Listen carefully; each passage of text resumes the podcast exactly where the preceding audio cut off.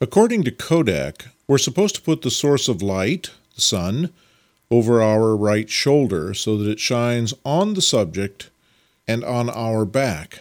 That puts our camera pointing directly at the illuminated subject.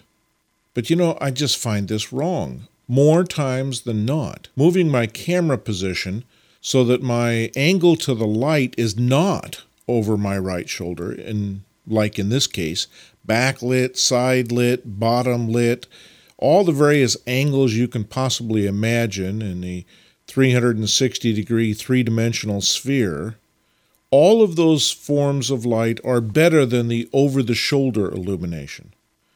Maybe over the shoulder illumination works ideally for doing family snapshots at Disneyland or something like that.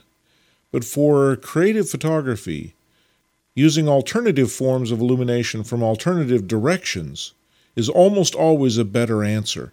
And as a matter of fact, I feel this so strongly that when I find light coming in from an angle is when I most quickly start the process of looking for a photograph.